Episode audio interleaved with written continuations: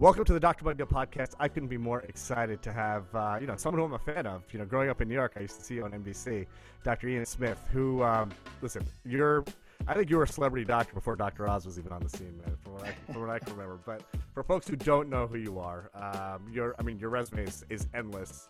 You're like a, you know, a many times over New York Times best-selling author. You're obviously a TV personality. I think currently you're co-hosting the Rachel Ray Show. Um, but you've been you were on the original cast of crew of the Doctors, right? Was it the original cohort of Docs? Uh, I was the second second iteration, the Doctors Celebrity Fit Club. Yeah, Celebrity Fit Club on VH1, which is you know we're dating ourselves, you know.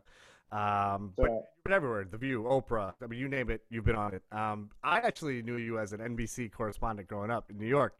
I used to see you on TV all the time, yeah, in local NBC affiliate. So you know, it's just such a pleasure to have you here, man. You know, when I was telling folks that I was going to be speaking to you, uh, I, a lot of folks were excited, man. They're like, "Wow, man!" You know, they're really your story.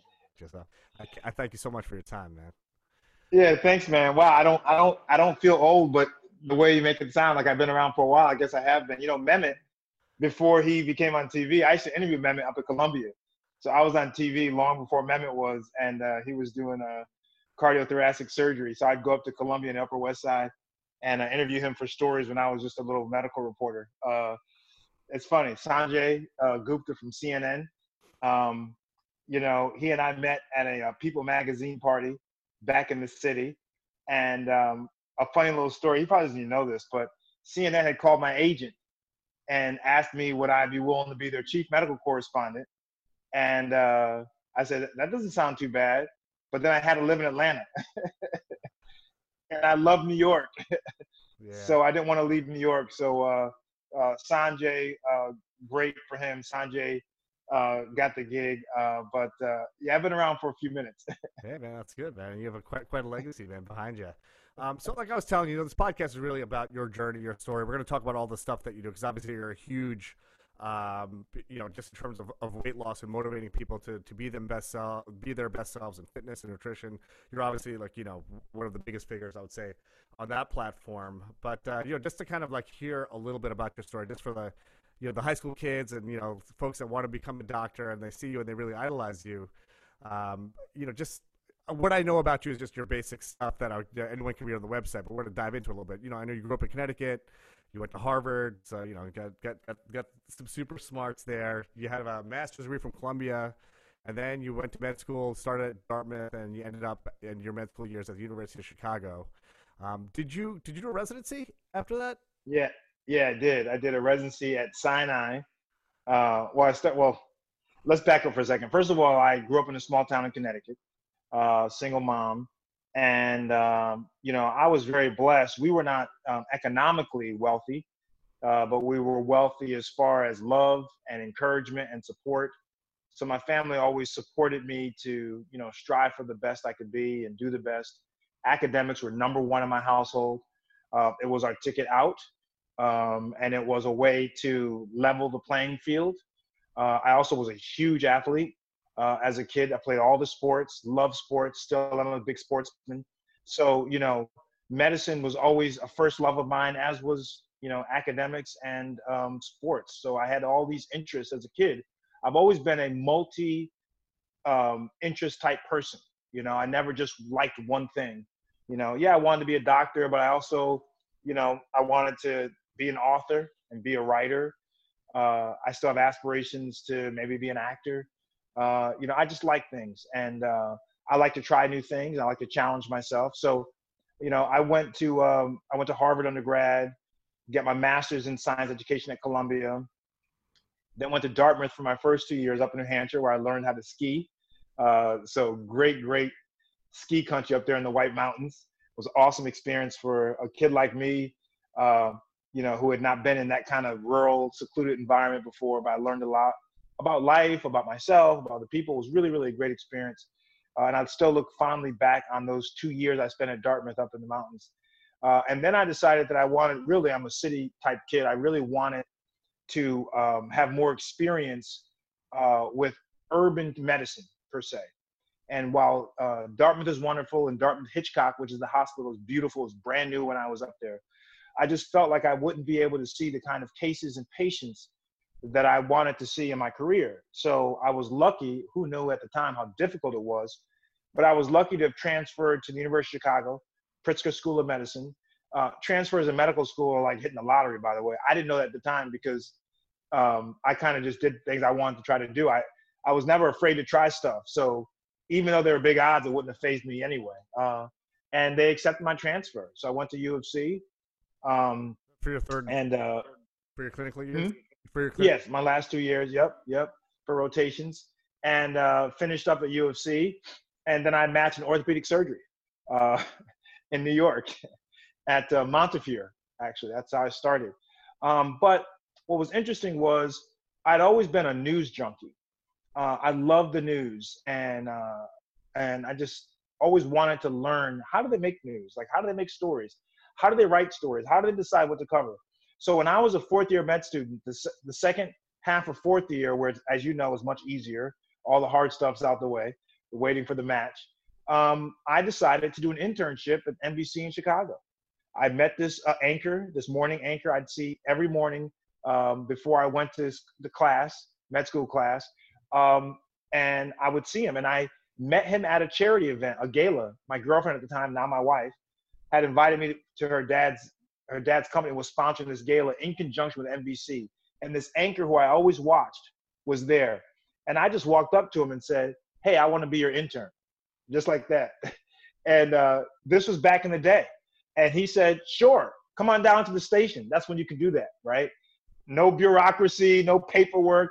Come on down to the station next week. So next week, I showed up at the station and became this guy's intern for about six months wow. and learned about the news business. I still really had no intention on being on the news. I just figured before I started my internship and I was going to get killed as a surgical intern, I should do something that I may never have the chance to do again. And I wanted to see a newsroom. And, you know, that led to me graduating, matching, and then becoming an, a reporter at NBC in New York while I was doing my residency. Oh, Wow. Man, that's a whole nother podcast of what I went through to try to do both of those things. And once again, when you're young and fearless uh, and you don't think about odds, you can do so much. And I did so much stuff that had I thought about it or I had been older like I am now and thought about it, I would have said, There's no way this guy's gonna be able to do all this stuff. But I could care less. So I did that. Then I started writing a column for the New York Daily News while I was on NBC, while I was a resident. Wow. then I started writing for Time Magazine. I had my own column in Time Magazine. So I just kind of went creatively crazy in a good way. I did whatever I wanted to do. Um, long story, already too long, but to finish it. And so I finished up doing a rehab residency in physiatry because surgery and my job on the news, they weren't melding. You know, mm-hmm. I tried, but uh, orthopedic wasn't ortho wasn't working with um, my TV career. So I did a rehab um, and finished up the rehab residency, and um, I've had a great experience. I always wanted to be in the OR. I love the OR. I miss the OR today. There's something about the OR that I always loved. But I got to tell you, my career as a medical journalist and as a public health advocate has been extremely rewarding, and uh, I wouldn't change it for anything. Wow, that's amazing, man. I, there's so many, there's so many things I got I got to pick out of that story, man. so one is how did you get the gig working for the Daily News and for Time Magazine? So part of what I always tell young people and people in general is, you know, you just it's just not good enough to dream. You just got to believe in yourself that you can go do it and go try get it. And so I just said, listen, I'd love to write a column in a magazine. I'm, you know, I, I always loved being a writer in college. Um, and one of my favorite courses at Harvard was a writing course.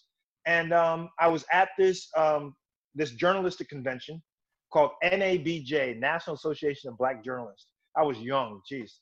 Um, and I walked up to the job fair and um, I decided I wanted to write for the New York Daily News. And uh, so I found some Daily News reporters and said, hey, I could write for you guys. I'd never written a column in my life. And they said, you can? I was like, yeah, I work for NBC, blah, blah, blah.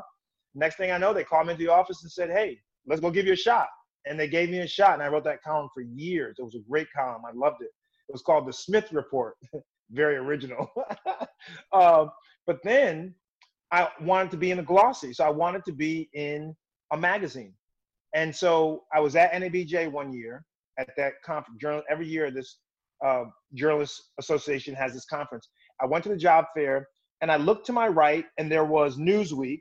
I looked to my left, there was Time Magazine, and there were a lot of people around the Newsweek uh, tables. I just went to Time Magazine, and uh, I walked up. I had this uh, little book of clippings from my uh, my column for the New York Daily News that I brought with me. I walked up. There was an unassuming guy uh, standing there, uh, you know, a little short white guy, and um, I said to him, "Hey, I'm Dr. Ian Smith. I'd love to write for you guys." He goes, "You would?" I was like, "Yeah." And so I showed him my little clippings, and uh, we got to talking. He went to Harvard. I went to Harvard, so we had that nice little connection. And he said, "Hey, when we get back to New York, come across the street because Time Magazine at the time, Time Life Building was across the street from 30 Rockefeller Plaza. He said, "Hey, come across the street.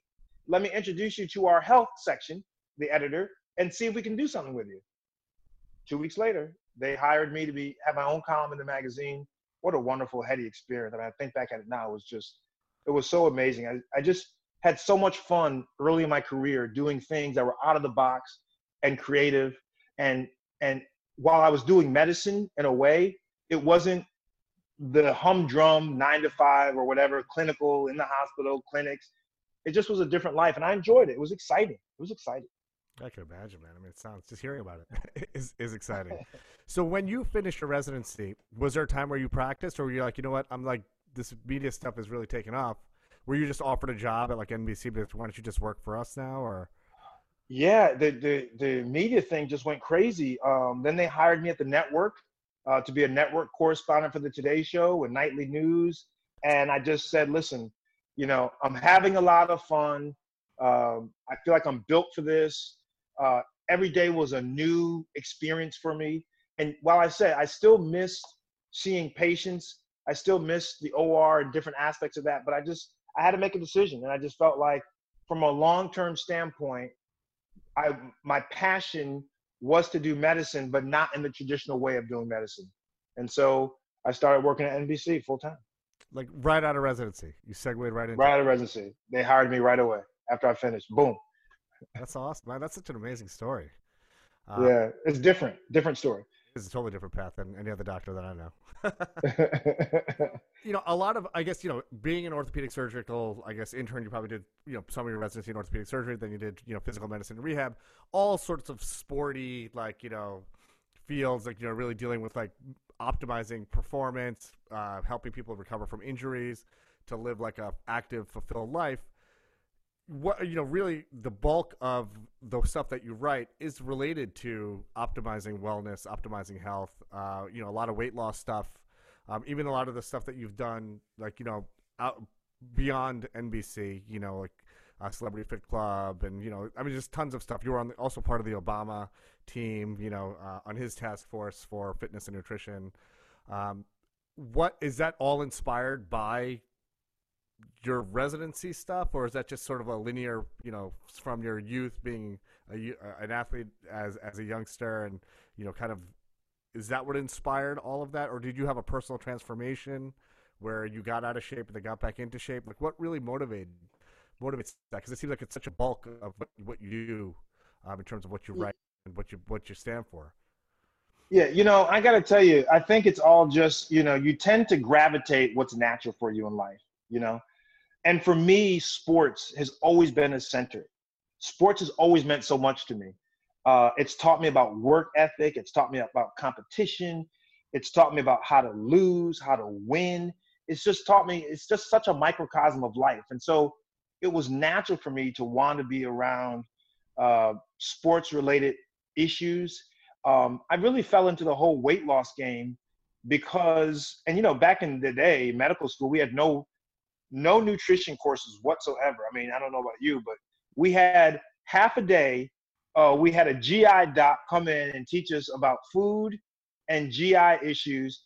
And the only reason why we even went to that lecture was because they were serving food. You know, we were, you know, we're poor medical students, and it was like we got a free lunch out of this thing. So that was like, you know, a big magnet for us. But that was it. You know, no one knew what a calorie was, where to get certain vitamins and nutrients and knew any of that stuff when I was in med school. I teach myself all that stuff after medical school. Now I hear there's more of that, but it's still not as robust as it probably should be. But what had happened was when I was writing a, a, my column for Time Magazine, I also wanted to write books. And I had tried to write a mystery uh, a long time ago when I was getting my master's. And um, I had an agent, a literary agent, which was hard to get. I didn't know that at the time either. Um, you know, sometimes ignorance is bliss, by the way, because sometimes in life, if you really understand the difficulty of something, it can actually overwhelm you. It can discourage you. And I didn't find anything difficult, not because I was great, but because I said, oh, why not? You know, that's what kind of my attitude. Try it, you know? Anyway, I procured this agent, literary agent, tried to sell this book, my first book that I wrote, uh, which by the way, I since published, uh, but we'll talk about that in a second. But, uh, and we couldn't really, we got some takers and they, some of the publishers wanted to rework the story. But then I went to med school. So I, you know, because it was my gap year in between um, college and med school. I took the year off and got my master's in Columbia. So I tried. I was living in New York. I was trying to do all that stuff that I could, and then I went to Dartmouth. So all the kind of stuff, other stuff I had going on. Obviously, you know, first year medical school, you can't have any side hustles, you know. Mm-hmm. So that went away. But so I never got a chance to write that book. Then I got an email from an editor from Random House, who's who she said her name was Mary Barr. I'll never forget it. She said, "I love the column you write for Time Magazine. Would you ever want to write a book?" Holy cow! Are you kidding? Yeah, I want to write a book. And uh, so we met, um, and uh, we had a nice lunch. Uh, it was my first meeting of an editor of a major publishing. It was so awesome for me. And um, I said, "What do you want? What should I write?" She goes, "You can write whatever you want." That's how good we we think your writing is. Like, wow. So I chose two books. One book was uh, really wonky. It was about how to search the internet and find credible uh, websites. It was called, uh, I don't know if I have one right here, but it was called uh, Dr. Ian Smith's Guide to Medical Websites. and then, um, then I said, well, I want to write a diet book because when I write my column for Time Magazine, so many people have diet questions. You know, I may write about Tylenol uh, or the flu, and my email box was full of diet questions, fat burners, metabolism, all this stuff. And so I said, I'd like to really write the truth about it. And so she, they said, sure, go ahead. And so my first diet book was a book that I thought was so amazing. it was called The Take Control Diet. It sold like two copies. and I just, and here I was like, oh, this is great. It's got great information. I'm going to teach you about calories and nutrition and blah, blah, blah didn't sell a lick. Um, and but I learned a lot from that book. And what I learned was that you have to meet people where they are. Okay? You can't speak to people from above, from a tower. You got to work with people, meet them where they are. And that book, I wasn't speaking down to people, but I was trying to educate you. This is what you need to know about macronutrients and this and that. And people just want to lose weight. Mm-hmm. They and so when I was doing Celebrity Fit Club, uh, what happened was I was the diet expert on that show, as you know, and I gave all the celebrities the take control diet. And after about week two on the show, the celebrities came and said, Dr. Ian, we were in LA I'm set. They said, Dr. Ian, we love you. But listen, this book is too much for us. Just tell us what to eat and when to eat it. That's all we want to know. And I was like, after I was obviously hurt, okay, because I'm like, geez, like this is a, I thought this book was going to be so helpful to them. Then I realized, okay, fine. You want to know what to eat, when to eat it? I can do that very easily. And that's when I wrote the Fat Smash Diet.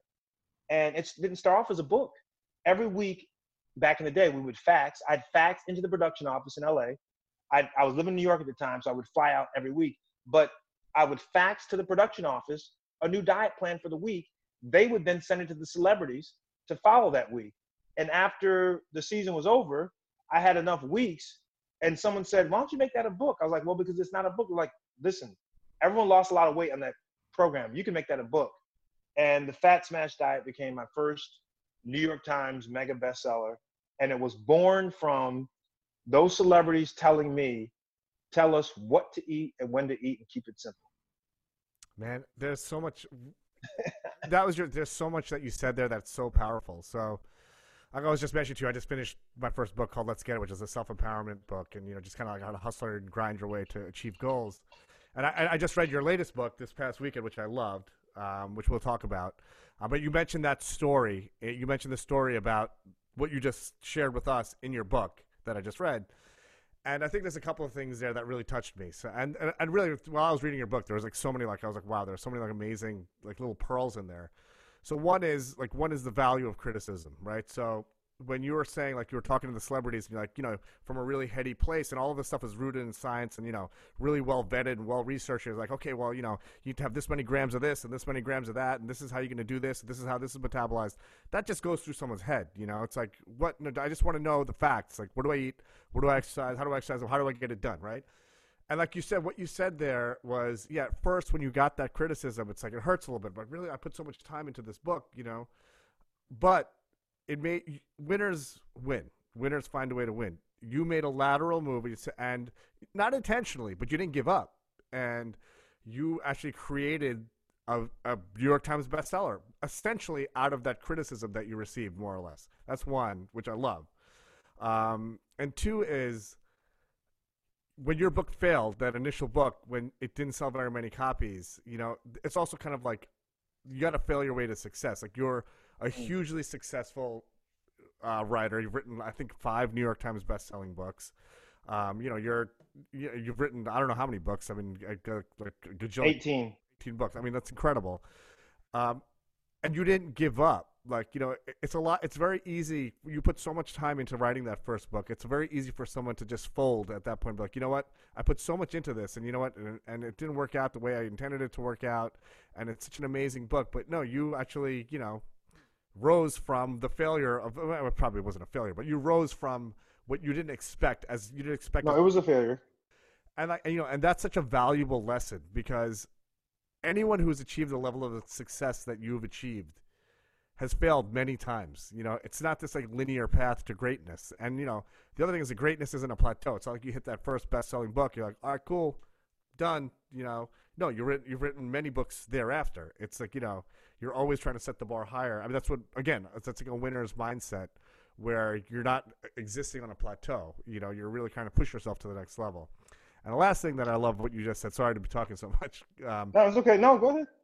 Was speaking to people at their level, and you know, this is something very valuable that I learned. Well, not at their level, but where they are. Are right where they are, and like you know, and, and a lot of that is that there's like an emotional quotient that goes into that, right? Because you know, and I learned this from practicing medicine. You know, when you first start practicing, you know, you you you believe that there's a way a doctor is supposed to be, the way you're supposed to speak to your patients, and then you know, there's like a certain approach. And the longer that I've been doing this, like I've you know, my private practice in New York City, it's this is the eleventh year, and you know, I'm me now. Like you know, I like literally how we're talking. This is how I talk to my patients. You know, and it, it it's it almost it it demystifies the doctor patient relationship. Like kind of when you were speaking to it demystifies like, okay, you're this fitness and nutrition expert.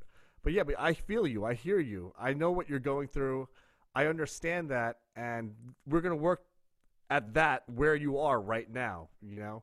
And there's a lot of value. You can't really help people unless you can unless you have the emotional quotient to really recognize where they're coming from. You know, maybe there's some cultural issues there. Maybe there's, you know, there's just so much there, man. So I'm going to throw the ball let back. Me, but yeah, let me quickly respond to those three points. The first thing I want to say that point one is that Billie Jean King, one of the greatest female tennis players of all time, was a friend of mine, has a great saying that I love.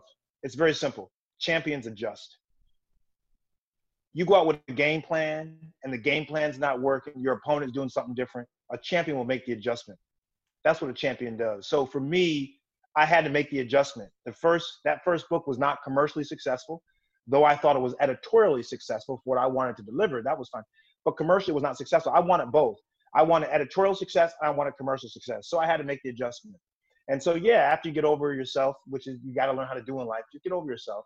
Then you figure out, you know, how to win. And so the Fat Smash Diet, which is another story you don't even want to know the story about how that book became successful because that may be one of the, the um, most emotional success I've ever had because that book was never meant to win and it became a huge mega seller. That's another time we'll talk about that. That's point one.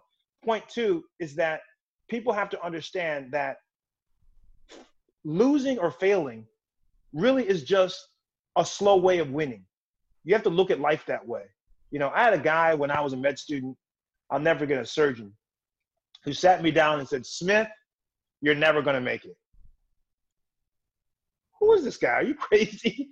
you have no idea who I am, dude. Like, you have no idea how tough I am, how resilient I am, how hardworking I am. You have no clue. Okay, you picked the wrong guy to mess with. Um, and uh, I wish I could find that guy now, by the way. but anyway, but the guy said that to me. I was completely unfazed. Huh? He knows who you are. yeah, I was unfazed. And let me tell you why I was unfazed. I was unfazed because I knew who I was. But here's the sadness.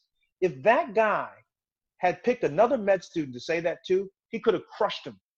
If someone had not had the kind of resolve and the determination that I had, where he was like a flea on the back of an elephant, he was nothing to me. But someone else, he could have hurt them deeply. And that really bothered me. I'm like, thank goodness it was me he chose because he was irrelevant to me. Uh, and third, uh, I want to say that people have to understand that, you know, in life, you get curveballs. You get curveballs in life. And it's, I always say, it's not how well you can hit the straight balls, it's how well you hit those curveballs. That is the texture of life, right? If something's easy and right down the middle, anybody can do that. It's when it's up and it's down and it's left and it's right. How can you hit those balls? And that to me is the measure of someone's success. Ah, I love that, man. That's uh, I love it.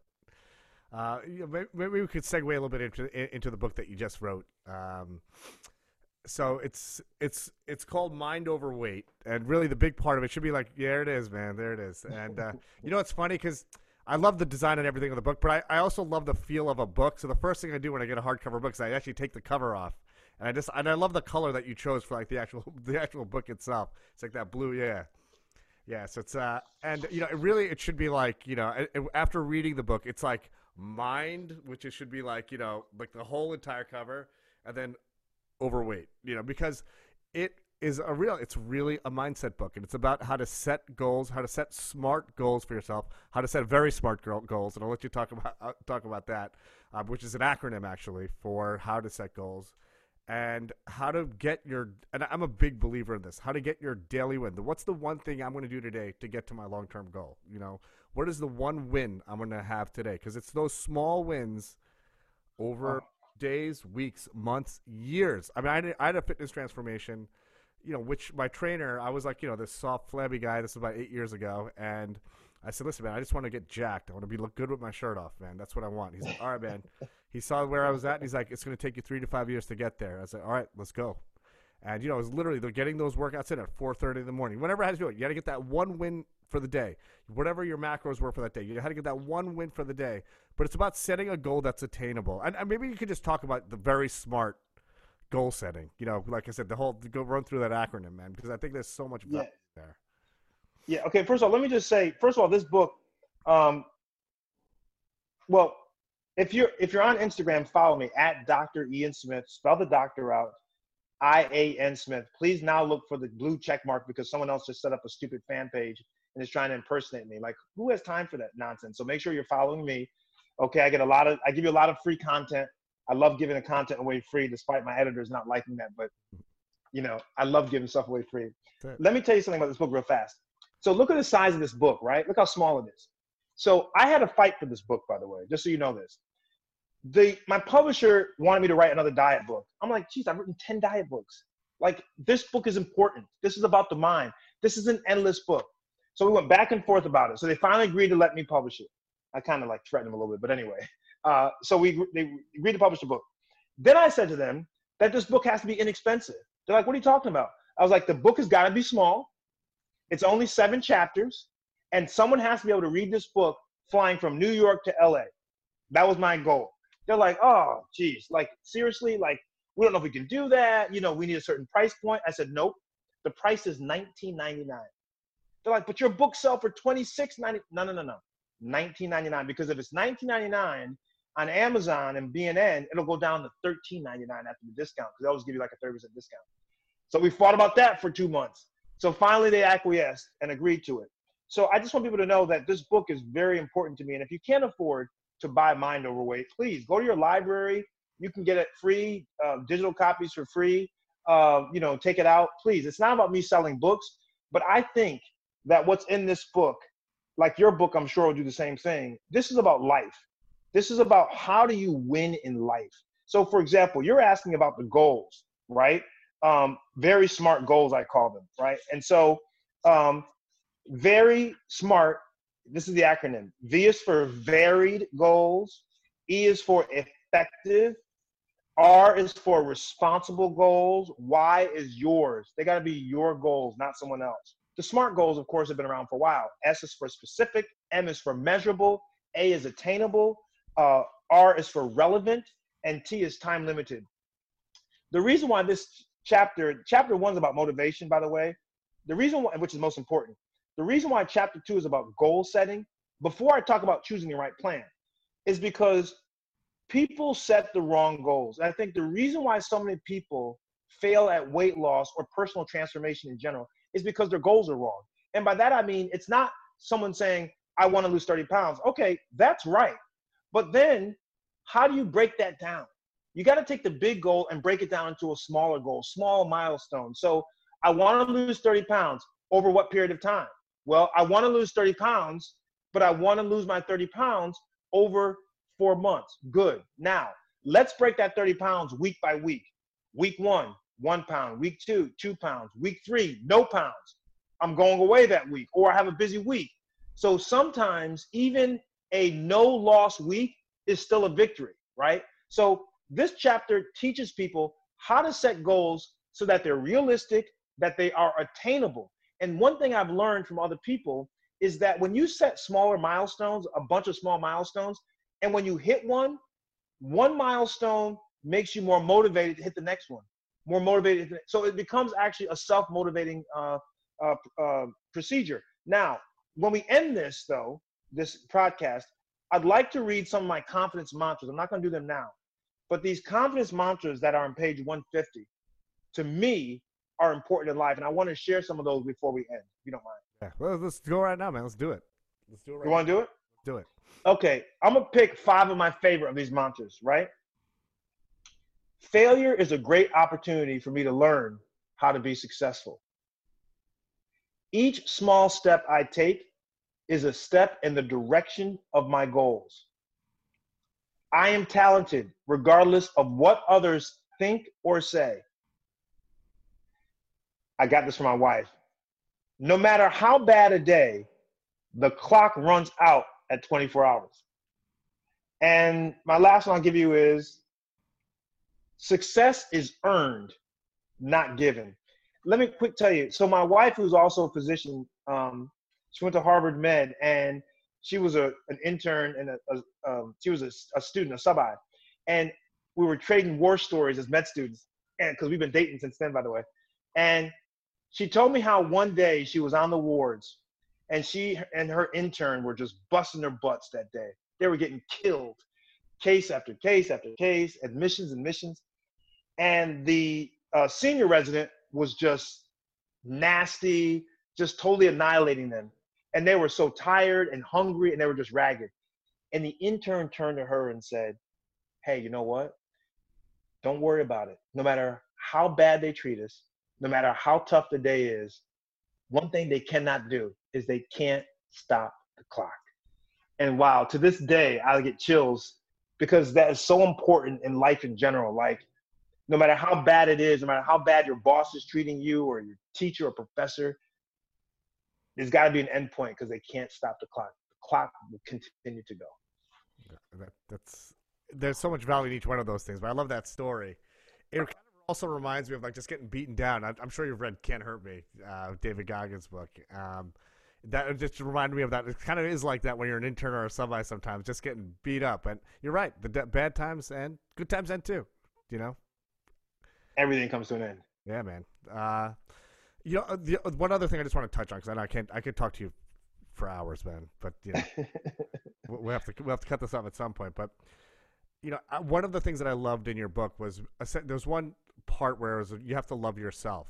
You know, and mm you touched on that with one of the five points that that, that you mentioned there, and and it's funny because I actually that really hit me hard because I um I I actually sent a message to someone who's close to me and who's you know been working to you know trying to get into shape and you know it's been sort of like up and down. It's been a real struggle. And I said I said to her I said, you know, I don't like the way you talk to yourself, You know, like mm. you have to be kinder to yourself. Like as kind as you are to all of us around you. Like as like you know, because you're an incredibly loving person, and you know, as kind as you are to me, to uh, to to to anyone in your world, you got to be that kind to yourself. And I got that from your book, man. And you know, I thought that was just so well said because you know the self-talk that a lot of folks have it's it really is just so stifling and debilitating like oh you suck you're not good enough you can never do that you can you know and, and that's you know there's a bit of that in all of us but spinning that around into like a positive and saying, you know what, I'm to do this. I can do this. I'm a good friend. I'm a beautiful person. You know, there is such tremendous value in that, man. You know, it really is. And just like even looking into the mirror in the morning, say, you know what, I love you. I love who I see in the mirror. You know, and just starting your day like that with a positive affirmation, it really just sets the mood, the tone for your life. You know, and then you get these little wins every day, and then there you go, you achieve your goal. You know, I'm gonna tell you something. sometimes people mistaken confidence for arrogance or they mistaken loving yourself for selfishness. That's not selfish. You have to love who you are to your core first before you can love anybody else, really. If you don't love yourself, you really, I don't know how good you can be at loving someone else. You know what I mean? I mean, you can love someone else, but how good can you really be if you don't love yourself first?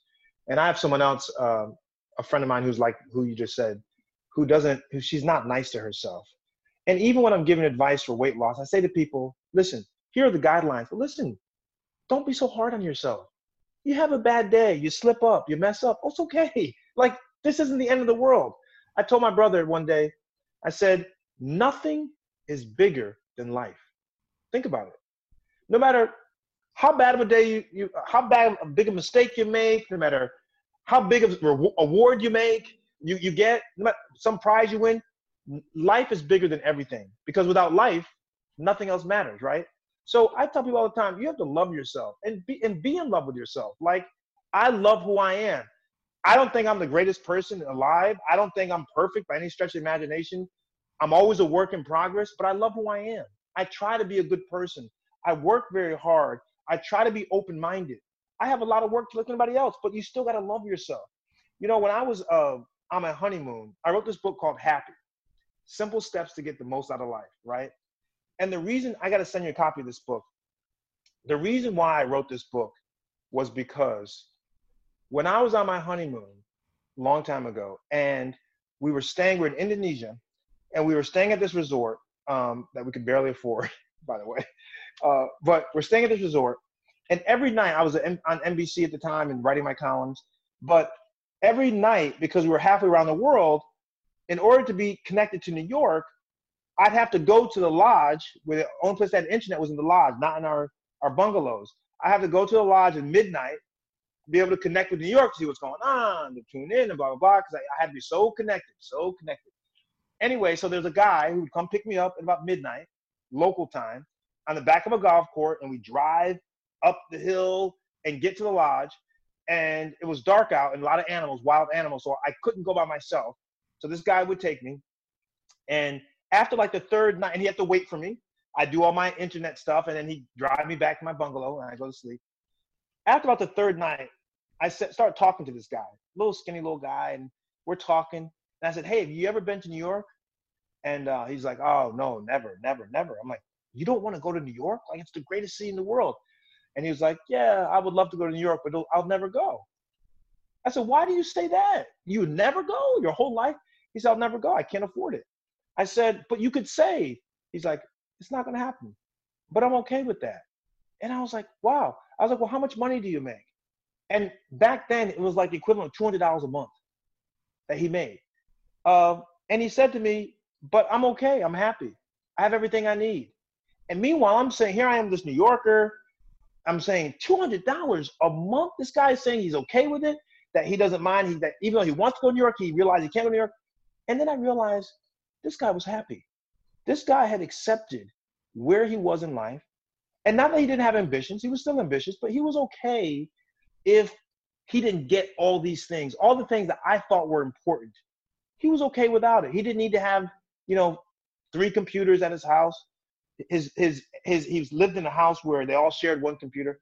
So I decided I wanted to write this book, Happiness, because that trip taught me about happiness and taught me what it was like when I was out of the maze of New York City, the rat's maze of fast paced action, noise, blah, blah, blah, when I had been removed from it and I was halfway around the world and people moved slower and more thoughtfully. It taught me about what true happiness really was. And so I just want to end by saying that, you know, people have to always be in search of happiness and don't tie your happiness to external validation.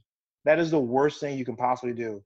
Be happy because of things internally and things that give you a greater sense of importance or, or a sense of being. That's what happiness is all about. And I think, given the time that we're in now, with all of this nonsense and chaos about COVID and all of this mismanagement and poor leadership we've had in the country, I think that people need to find their inner happiness. And I think that people need to be confident that there's a lot to live life for and there's a lot they can accomplish. But you have to lead inside and you have to have internal peace first and have uh, have respect for what is most important in life. I don't think there's a better better way to end this podcast, man. Um, Ian, thank you. I mean, I just really, I this is I got more out of this conversation than I even could have ever imagined, man. It was really just so, so beautiful speaking with you, man. And I think this you dropped some gems, man, and I really enjoyed it. Thank hey, you. in the fall, in the fall, let's talk again. I have a book coming out, a mystery, a murder mystery, in October called The Unspoken. It's on Amazon, and it's a series I'm creating because I love mysteries and thrillers. Oh, this is my other book. I got to send you this too. This is The Ancient Nine. This is a thriller I wrote two years ago that's based on my experience in one of Harvard's secret societies. But The Unspoken, I want you to read, and then maybe in October we can talk about it. I know you talk about health in your podcast, but Everything. if people want to venture down a different path, we could talk about The Unspoken. Let's do it, man. Let's do it. All right, it's it's it's a lock, man. Definitely. Is that cool? Just give maybe you can let people know where to find you, man, on on uh, social. Oh media. yeah one more time. Yeah, Instagram is at Dr. Ian Smith. Spell the doctor out. I A N Smith. Blue mark, check mark. Uh, my website is driansmith.com. Spell the doctor out. My Twitter is dr i a n Smith. And if you want, if you like mysteries like I do, uh, I've created a mystery uh, um, uh, handle for my character Ashe Cayne. So it's I am Ashe, A S H E Cayne, C A Y N E. Check it out. It's gonna be a fun uh, Instagram for my character. All right, there it is. Thanks so much, Dr. Ian, man. We really appreciate you. Nice talking to you, man. We're gonna we're gonna do this again in October, man. I appreciate you. Awesome. Be safe. Thank you for listening to the Dr. Mudgil podcast. The corresponding video can be found on YouTube, IGTV, and Facebook. Let's get it.